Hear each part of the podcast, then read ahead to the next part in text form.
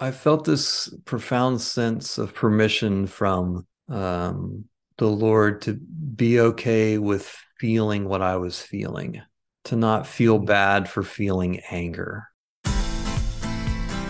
Welcome to Hope Renewed, helping you find new hope when ministry leaves you hopeless. The Hope Renewed podcast is brought to you by PIR Ministries. Here are your hosts, Tom Jameson and Sean Nemecek. Well, today on Hope Renewed, we are glad to welcome Monty Harrington, who's the event coordinator with Renovare. Monty, welcome to Hope Renewed. Yeah, welcome, Monty. Well, thank you for inviting me. It's it's an honor to be here with uh, with the PIR ministries. I just have a lot of respect for uh, what you guys do in your ministry. Well, you're very kind to say that. Thank you. Hey, as as we welcome you in here, would you briefly just tell us a little bit about yourself and your ministry journey?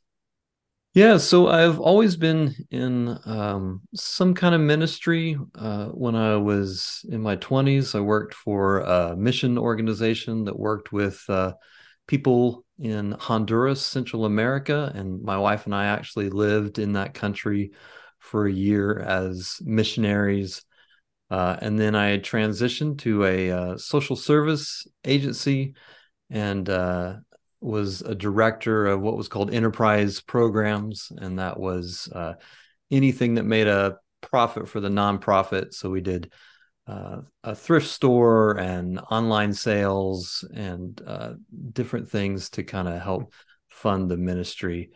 and then I transitioned to um, public education and worked in an elementary school.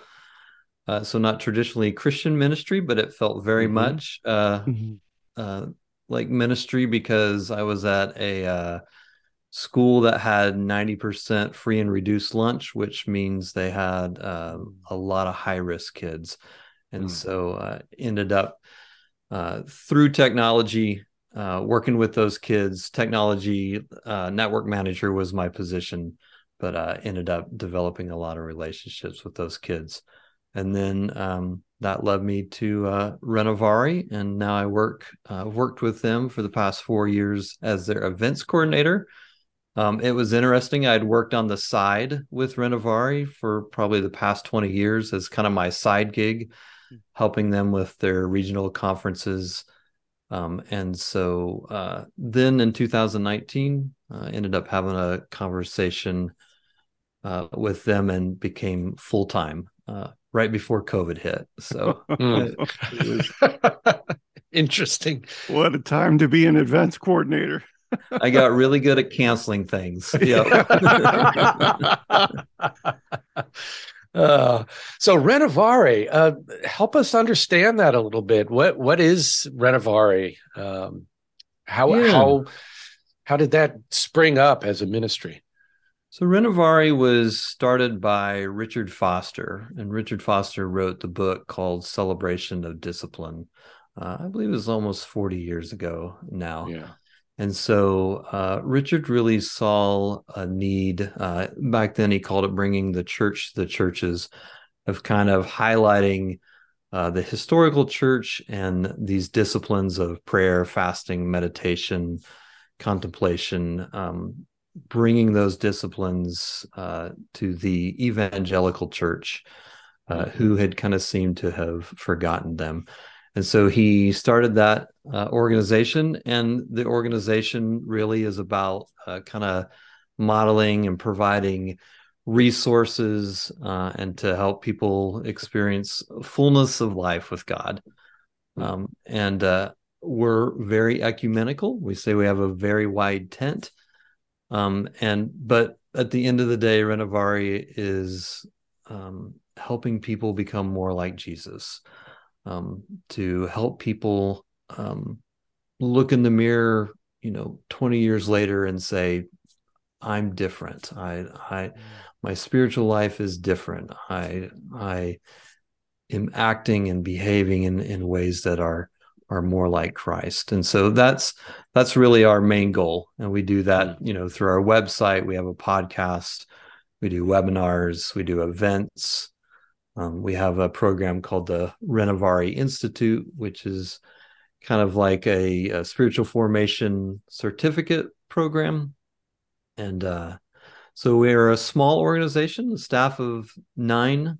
Um, and so, uh, yeah, that's that's Renovare. It, it, it sounds like it's a, a soul care kind of focus, is spiritual Absolutely. formation, as you said. That's right. Yeah. Yeah. Yeah. In a lot of ways, uh, spirit, um, Richard Foster and other people like Dallas Willard would be kind of credited for um, bringing the spiritual formation movement uh, to the ev- evangelical church, to the modern evangelical church, and so that is uh, uh, spiritual formation is is the language that we speak for sure. Hmm, yeah. And and if you'll allow me this, what does renovare mean? Renovare is the Latin word for to be renewed. Prior to your work with Renovare, what are some of the highs and lows of uh, ministry for you? I think the highest for me are always the people that I get to work with and to be around. So in Honduras, you know, we were the we were the second Americans to be in this little village, kind of out in the jungle, uh, and to uh, experience that culture and experience those people, and and to see life through a different lens uh, was a highlight for me. You know, where uh, that culture lives on less than a dollar a day and uh, and to see how they navigated that, uh, but to also see their rich spiritual heritage and and just how alive for God that they were and how real their faith seemed. So that was a highlight.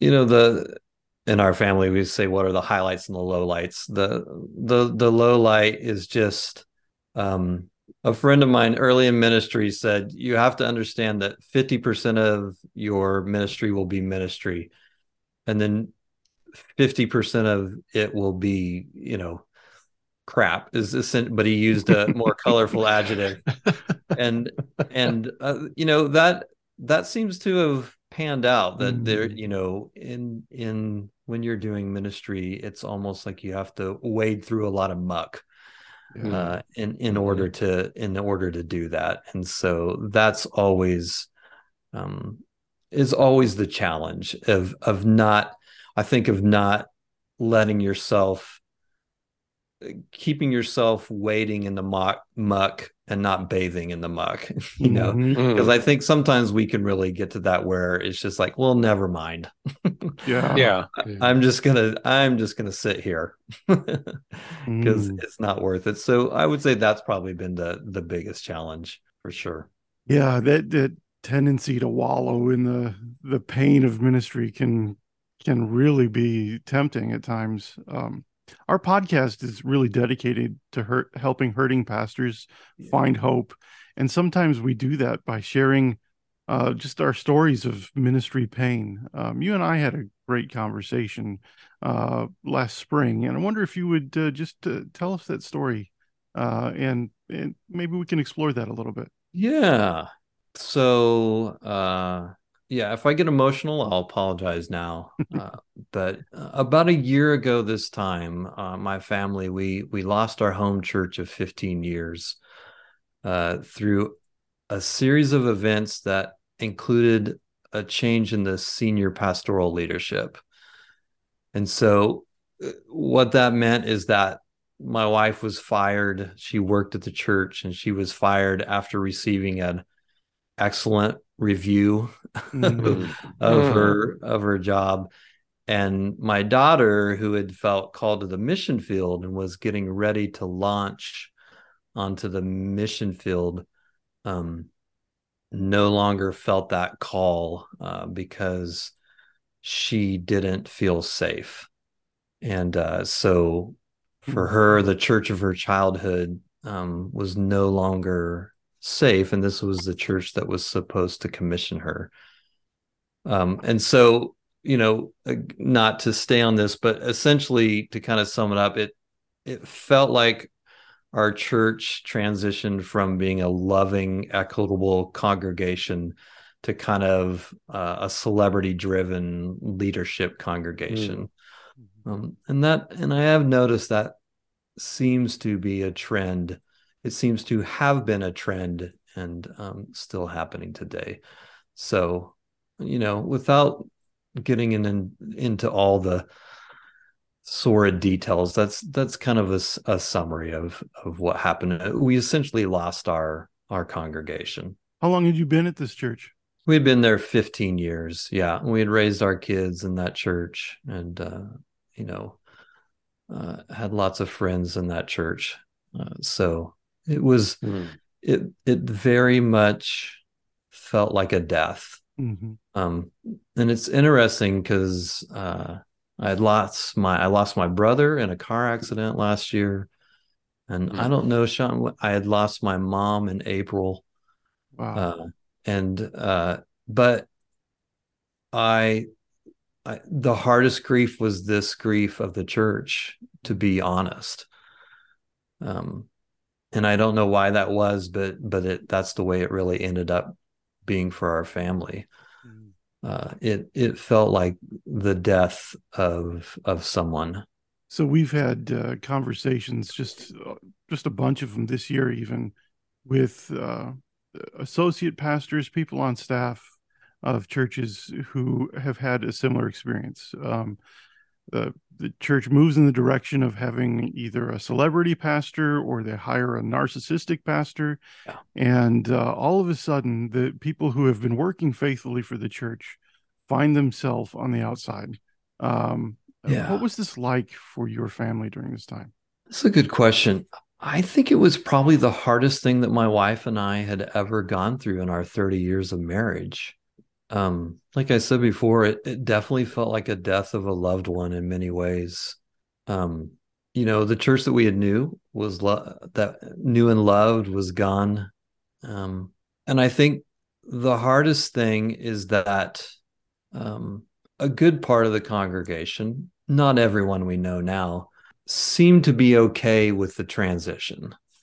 They seemed to be all right that the church had moved, you know, kind of into this celebrity dr- driven culture and and that was really hard because you th- because we thought we thought we knew them to be different right to be mm-hmm. to be people that would have kind of uh, uh, sensed that and been like, no, that's that's not our congregation.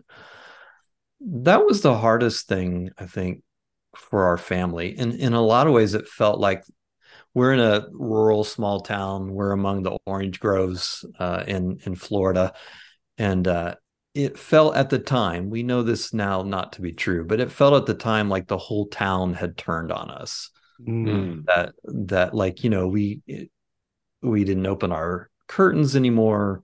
We were careful wow. when we went to the store. Um, we uh, we just felt really alone.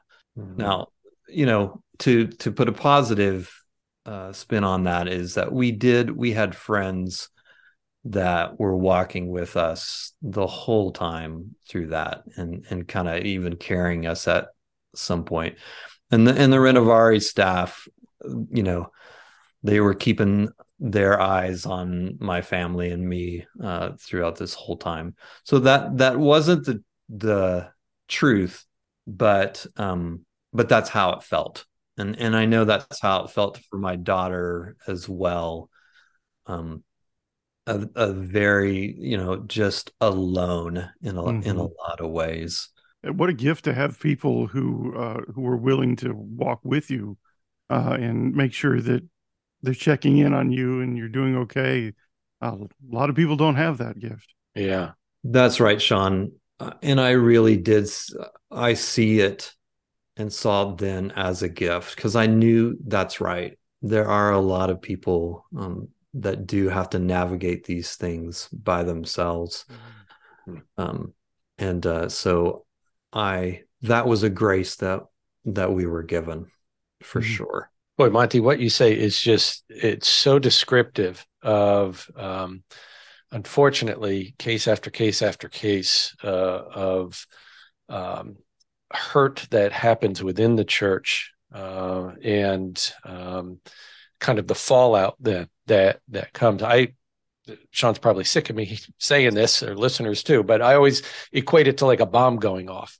Yeah. Uh, you know, when when something like this happens, and in those first, you know, days and weeks, you talk about keeping the curtains shut, uh, avoiding people, or or being careful where you are. I always think, you know, with my exit, I just I couldn't take I couldn't look at people. I just walked around with my eyes down, mm. and there's a disorientation uh, uh, that takes us from uh, what you said. It, it's hard to know what's true, what's real, uh, and and to have those those pillars like friends who can come around you just to to remind you what is true uh, and how crucial that is. What what were some of the other things that you found helpful and are finding helpful? Because I know this doesn't just oh we're done and we're moving on. You know, to navigate through uh, what that was like and continues to be like? That's a good question. Um, I think I think helpful for me was to be out. I felt this profound sense of permission from um, the Lord to be okay with feeling what I was feeling, to not mm-hmm. feel bad for feeling anger. Now, I did, though. It's interesting to think about that. I, I definitely have, I've gone through the stages of grief for sure. That you know, the denial, the anger, the bargaining, depression.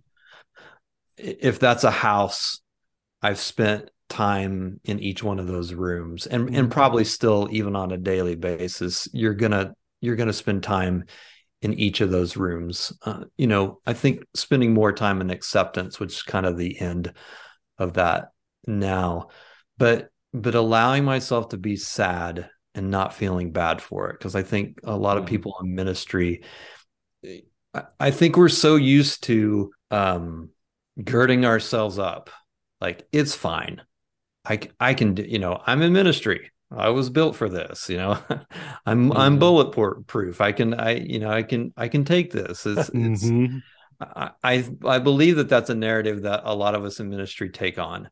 Mm-hmm. Um, and and i and it was a grace that i got the permission to be angry um it was interesting how jesus talking to the pharisees how those scriptures really leapt out of the pages mm. um and uh but then also i kind of had this tr- this um transition where my anger ended up getting really dark and I hadn't experienced that ever before in my life, um, where you know there was just a lot of darkness that was. Um, it feels like the enemy was presenting me like, well, have you thought about doing this? You know, and it's like, mm. well, no, I haven't ever thought about doing things like that. And and in that moment, then that's when I ended up getting help, like uh, talking mm. to uh, some of the Renovare staff of like um, I've never experienced this darkness. I'm I'm I'm I'm asking for a kind of a rope here to to to pull me out. So I think it, allowing yourself permission to experience the pain is okay, but also monitoring to make sure that mm-hmm. you know, like we talked about before, you're not you're not wallowing. Um, not that there's a switch that you'll click or that mm-hmm. you'll switch on that'll make it go away but I think the other thing that was helpful was um, continuing. I had established kind of, I hate to call it quiet time because that is such like a an overused word. It just reminds me of my church upbringing, you know, and and but but I guess my time with God every morning, I take time to you know meditate, be quiet, um, and and um, just spend time uh, with the Lord. But also in that, that was not the time to start studying something or or doing rigorous uh, activity in my quiet time. It really was a time to just sit there mm. mm-hmm. and say, you know, Lord, your servant is listening. Uh, do do you have anything for me today. Being okay with him, you know, maybe just not saying anything, but maybe just, you know, feeling like a hand on your shoulder or not, you know. Yeah. Um, I, to pick up your image, it, it, sounds like, you know, you're inviting God to be in the room with you. Exactly. As you go mm, in these it. different rooms. Yeah. Yeah. And, you know, mine, uh, I go outside every morning. Uh, being in Florida, I, am able to do that, mm-hmm. and uh, and it's that was very, very helpful. Of just um, knowing that he was walking through with me, knowing that uh, he was really, really proud of me uh, mm-hmm. through this, mm. and, and not feeling any condemnation. I think this this is good. I, I feel like I should pay you guys for therapy here. There's nothing more healing than just being in the loving presence of Christ, being aware of his presence with you and just letting him sit with you, even if he doesn't say a thing, just being with him in silence. It can be one of the most healing things that we can experience. And also to yeah, I think in these situations, especially uh, Tom, your your picture of a bomb is is is is right on. I think when these things in ministry happen to us, uh, there's certain things in ministry that we can take responsibility for, right? Like there's certain situations in ministry where you're like, yeah, I actually had a hand in that. I need to apologize. I need to make, you know, I need mm-hmm. to reconcile. There are those situations, but some of these situations where it's kind of they're happening to you and there's no there's no sense of why it happened to you one thing is is is to know that you're not crazy. Um, mm. um, and and then in many ways you didn't do anything. Um, you know was there little things that my wife could have done? Probably. But in this situation there was nothing that she did that wasn't you know out of the ordinary uh, you know healthy conflict. I mean, there there mm-hmm. there wasn't anything that she did that that warranted, you know, being brutally mm-hmm. fired, you know, asked to clean out her desk that day. You know, there's nothing that she did to warrant that. And so the enemy's voice can really get in your head of saying, you know, eh, if you had done this different, if you'd done this different. And and, and that's that's not the truth in these particular situations. Mm-hmm there's you know in in kind of these celebrity driven narcissistic situations if if they've decided that you're you're not a part of the team there there's not anything you can do uh, yeah. Uh, and so to give yourself uh you know to tell yourself that there is there's nothing that you can do and, and that you're not crazy mm. uh, for sure um yeah that that seems to be so key because you know you think of what's going on inside the mind of of someone who who is um, thinking differently right about yeah. reality than maybe yeah. uh, most folks do um, and yeah so much so much of what we're learning about narcissism and and the dynamics that come with that that just make no sense at all right um, to to be reminded uh, of what is true where the stable ground is, where you can set your feet and and either hold on or, or find that safe place to to move from. Yeah, um, mm. that's right. so crucial. I, am I'm, I'm curious, you know, with your work with Renovare, um, in this time as you've navigated and your your wife and your family as well, uh, have there been any disciplines or practices that have become new to you or suddenly take on a deeper meaning? Uh, you mentioned just kind of that sitting quietly and recognizing the, the presence of christ um, other things? Yeah there has. I'm very grateful to the lord for this because even before this happened i kind of felt this leading to memorize psalms 27 except I mean, I I really do hate memorizing things. I mean, I, if, if I'm being honest, I know that it's good. You know, one of our team members, Dallas Willard from Renovare, talked about so much about how key memorization was. Mm. So I felt this this calling, but I didn't want to do it. But I felt this permission to essentially take the first two lines of Psalm 27 and put it on a cue card, or not a cue card, on a on an index card Mhm. and take 15 minutes and just say those two lines over and over. Now, me, I'm, you know, a lot of times I have a hard time sitting. Uh, I'm Mhm. I'm a person that just likes to be moving. Uh, that's one of my favorite things about events is that you're just constantly moving, you know, of, Mhm. of checking on things, and so and that and that's that is definitely my personality. So it's hard for me to sit in a chair and to look at a scripture and say that over and over for 15 minutes. Um, that feels cruel to me. so I received this permission to uh, to do um, yard work like pulling weeds, something that doesn't take thought. Um, Mhm. And so that's been amazing. And I also kind of felt this spirit say, you know, it it doesn't matter how long it takes you to memorize this. Um, we're gonna go really slow. And so uh you know, the first line of Psalm 27 is the Lord is my light and my salvation. That was very healing. Mm. Mm. And then it goes on to talk about your enemies and that you're safe. And then he puts you in his tent. Mm. It was okay to memorize this way. I just encourage people in ministry to think, you know, it doesn't all have to be, you know, I th- I think we come up with these rules in our mind of how things are supposed to be when we're working with the with the father of Mm. you know that we need to we need to be in a in a you know almost like like monks you know like we need to be in a plain room with a journal and and we just need to be writing you know and having all these epiphanies and these incredible moments and, and that's not i just don't think that's true uh, i think he can come to you um, and care for you uh, in many different ways and so for me that was such a grace to do that yard work every morning and pull the and and still do um pull it because you know here in florida there's always things to cut and trim Mhm.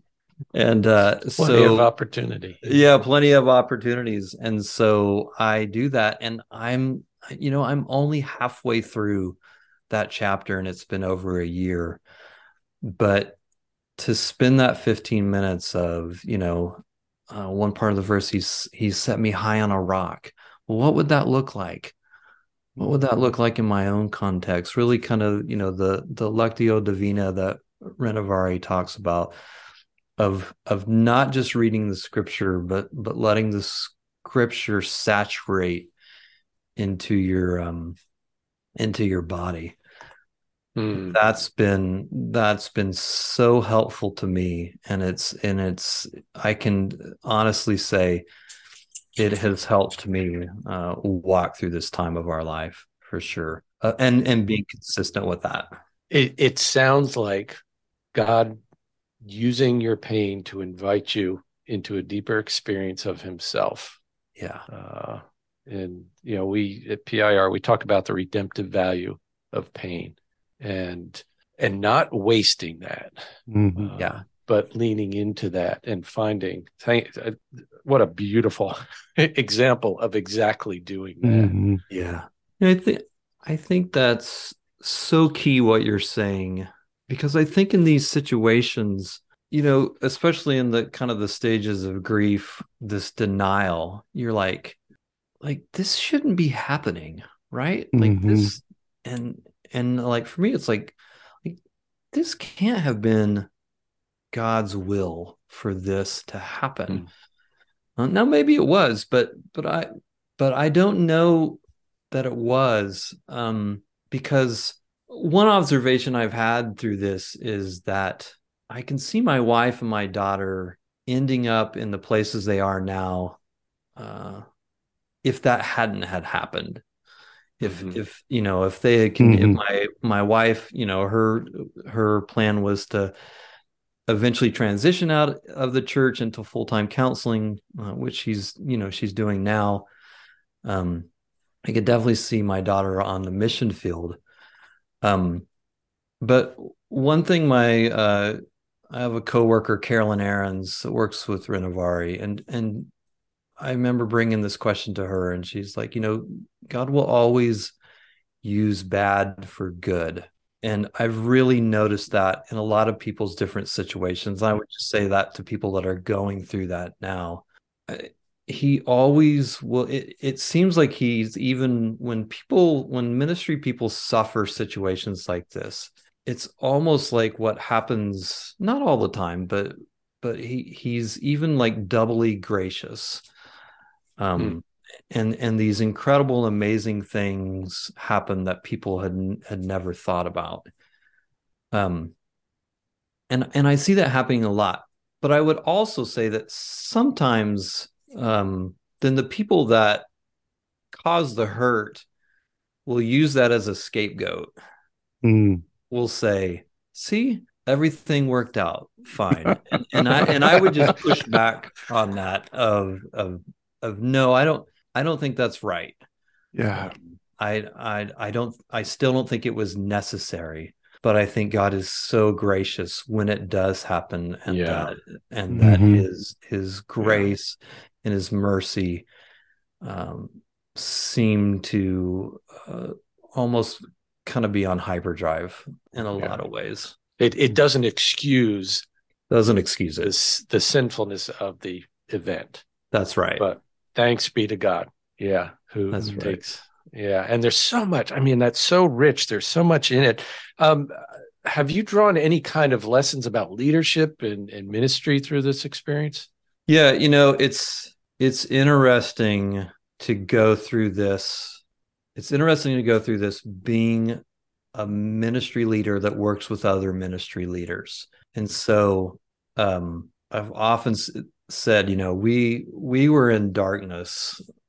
I would say we were a good six months, mm-hmm.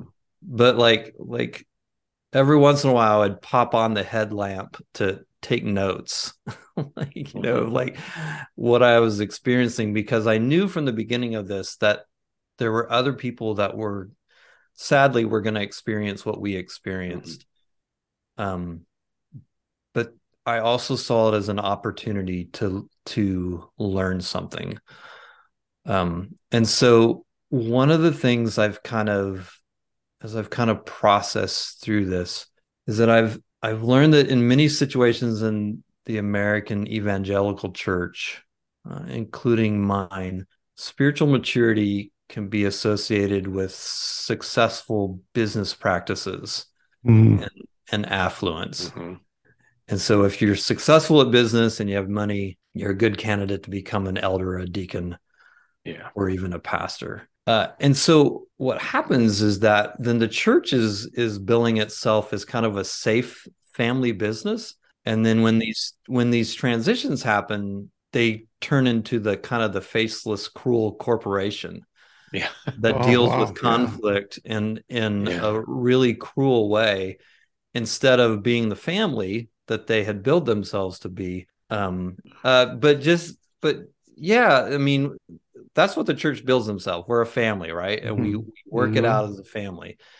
And anyone that has, you know, been in family knows that it can get ugly and that, you know, you have to work it out. You have, there's feelings hurt, there's apologies that have to be made but you're still a family at the end of the day like you don't you yeah. don't push your family out um that that's an observation uh, and I and I would just say if if my passion for working with people through Renovare was a campfire, it's a it's a bonfire now mm. of of helping people work through that. Yeah, I and and I a couple a couple other things that we talked about. I, I've learned of where um, ministries want to use a scapegoat when when something good happens. Um, but yeah that's that's one of the key things that i i've learned i also learned about i didn't have words for the the celebrity driven culture before mm-hmm. um and so uh, scot mcknight's book a church called tov has been very helpful mm. to me through this process i don't know like i wouldn't suggest that people read it right after maybe something mm-hmm. happens with them because uh, it can kind of bring some PTSD.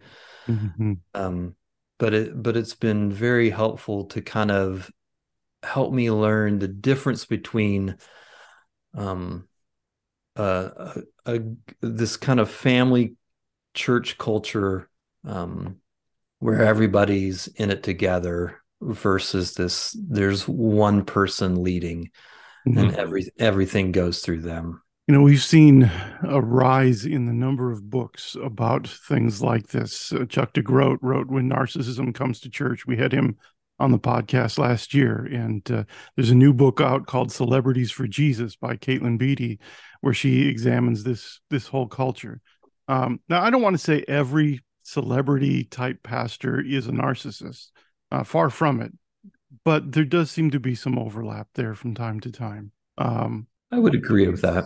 Yeah what would you say to people who um find themselves in a similar situation that you and your wife were in uh who have been uh forced out because the the senior leader can't handle a little bit of conflict um or because the church is rallying around the senior leader to protect them and everybody else gets shoved to the side I would say, you know, I would say find someone that you can talk to. And and I would say if you even if you don't have people around you or people that you can trust of finding a spiritual director. Um, Mhm. you know, there's even a directory of spiritual directors uh, that you could find um, to find a spiritual director that you can talk to or even a counselor, especially if you're if you're feeling emotions of grief, um, a, a good counselor is going to, they're going to recognize grief. So they're going to be able to help you through that.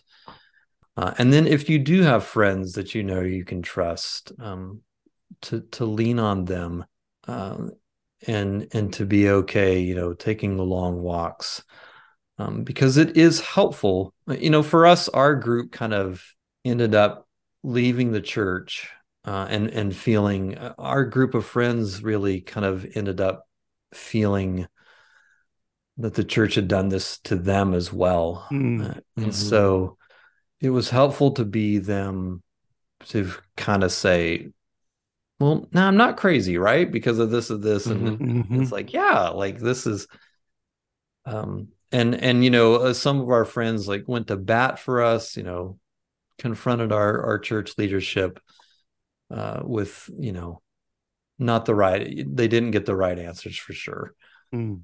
it was kind of this double down of our decision is our decision Yeah. Mhm. um, and uh, so I would say that was the main thing. And then, as I said before, you know, if you can make space for that time with God of of being quiet and um, this sounds so elementary, but you know, giving yourself permission to breathe and taking deep breaths. And you know there's a lot of science behind that. Um Hmm. you know I, when working at events i'll work with people that are speaking and when they're nervous i'll say you know nervousness is your brain not getting enough oxygen.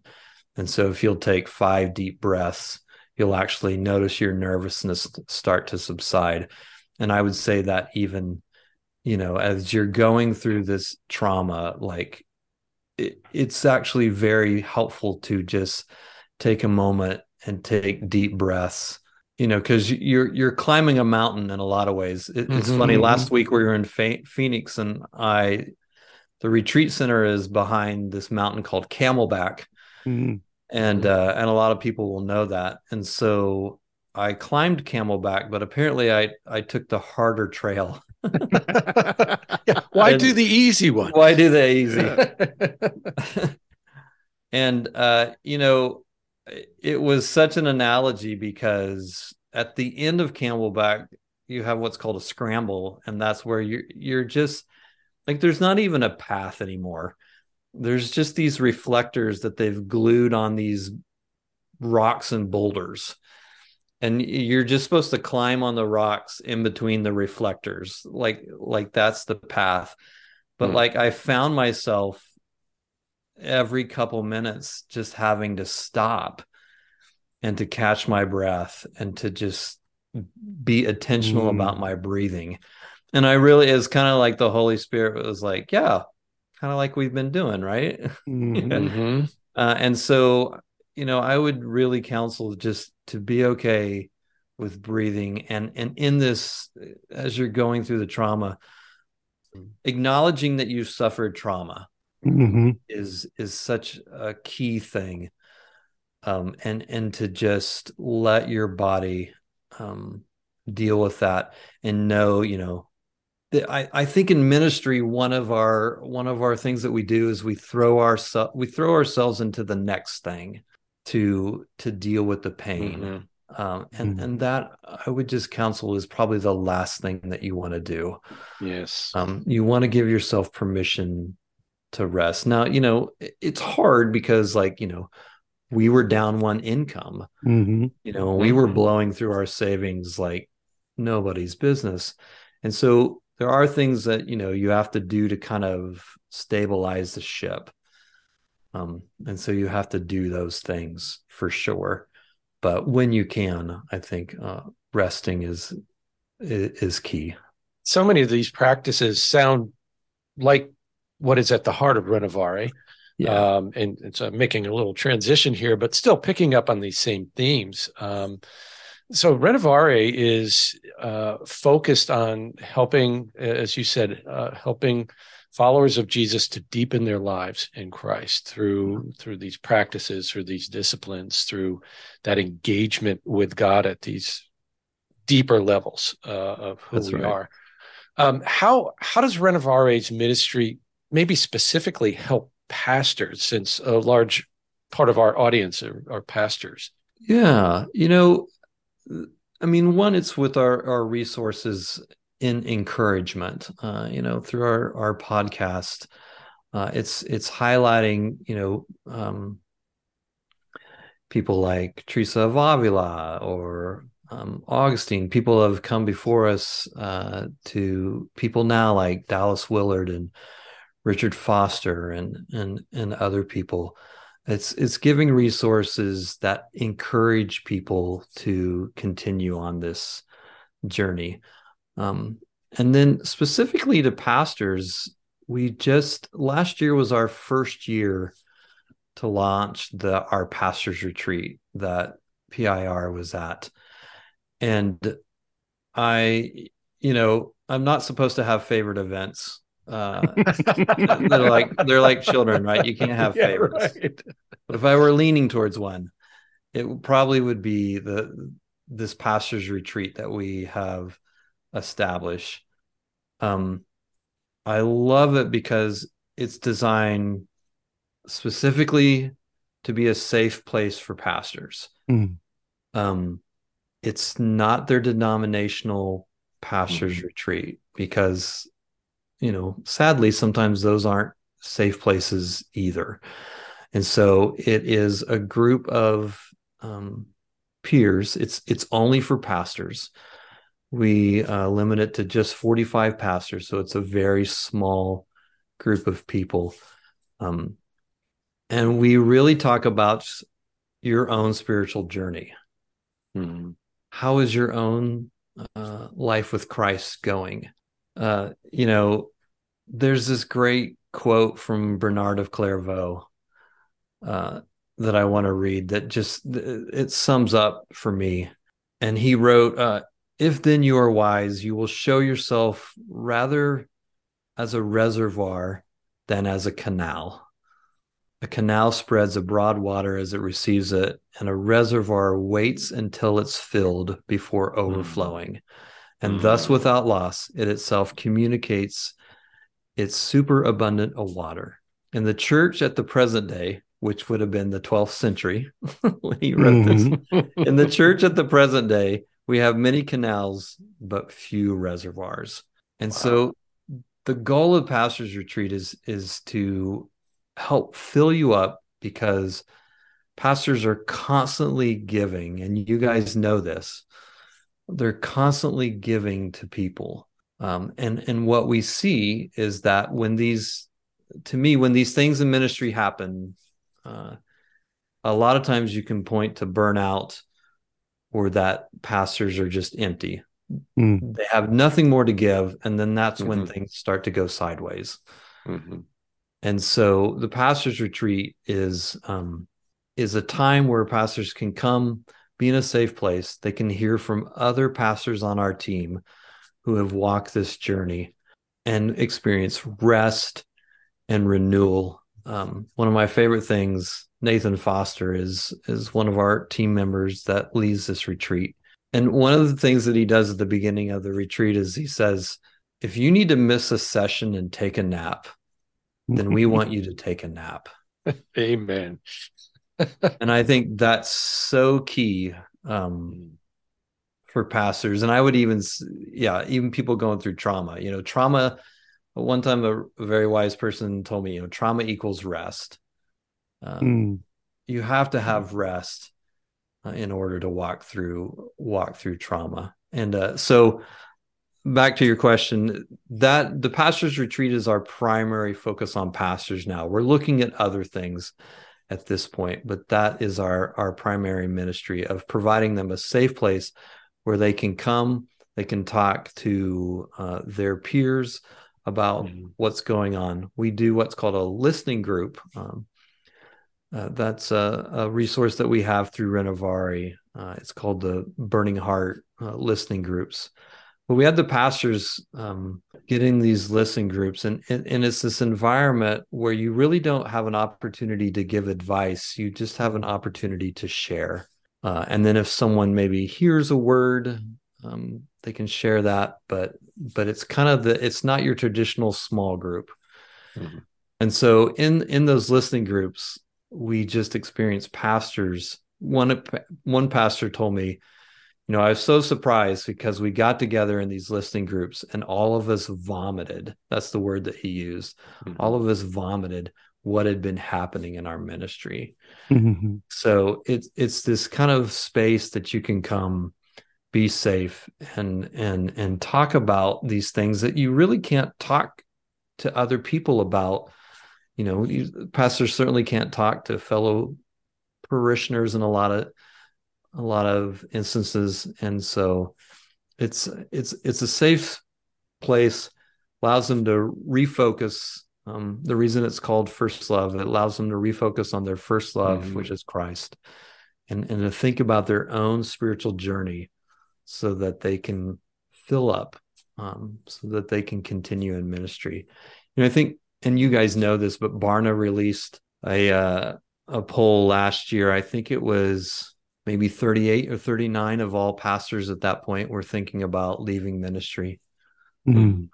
so uh, it feels like this is uh, such a time to just really speak into pastors and and to um to care for them.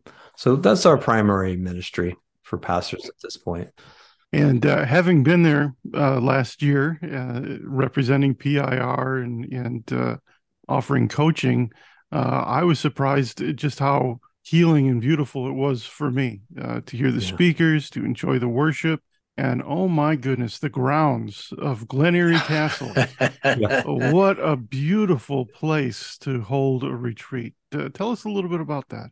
You know, it's interesting that you say that because I, I met with a group of pastors just to kind of just see how they were experiencing the event. And I just I asked a very vanilla question, like, you know, how are you experiencing the, event? And it was so curious that two of them talked about the grounds. And one, you know, we meet in this this castle uh, that the the founder of Colorado Springs, uh, Palmer was his last name, that he built. But one of the pastors said, the way the bricks are interlocked together on the castle makes me feel safe here.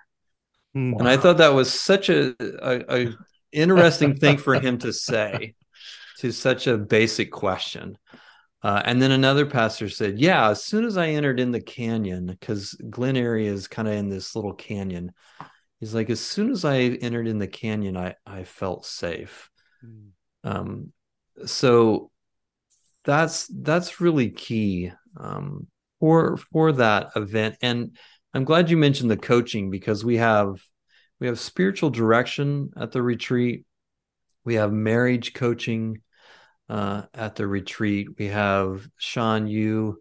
Two, Sean and another uh, associate from PIR will be there to do coaching as well. And then there's a, a prayer room in the afternoons uh, where people can just, uh, pastors can schedule time to be prayed for because you think about it, how many, you know, how many times are pastors prayed for? You know, they're constantly praying for other people really on a daily basis, right? After every meeting, they're probably praying for people. But uh, how many times are they prayed for? So we'll have a prayer room where pastors can come and just just be prayed for. So it's it is all about caring um, for the spiritual life of the pastor. And there's great food and great conversations around the table at meals and uh, yeah, it's I highly recommend uh, this retreat. It's it's really well done, Monty. Good job. well, it's a team of people, and uh, I think our whole staff has a, a, passion for caring for pastors. So I I think that part makes it extra special. So, what are the dates for the retreat in 2023? Uh, how can yeah, uh, pastors? I'm glad you asked. Uh, April 24th through the 27th of 2023. And you'll notice we've actually been very intentional with those dates. So those dates are after Easter. and so um, hopefully pastors are going into kind of their slower time of of you know church activity after Easter until school starts. And so we did that intentionally so that they can uh, kind of fill up at this retreat and then really take the next two or three months to think about their own journey mm. mm-hmm. uh, and mm. practices. So that is mm. specific by design.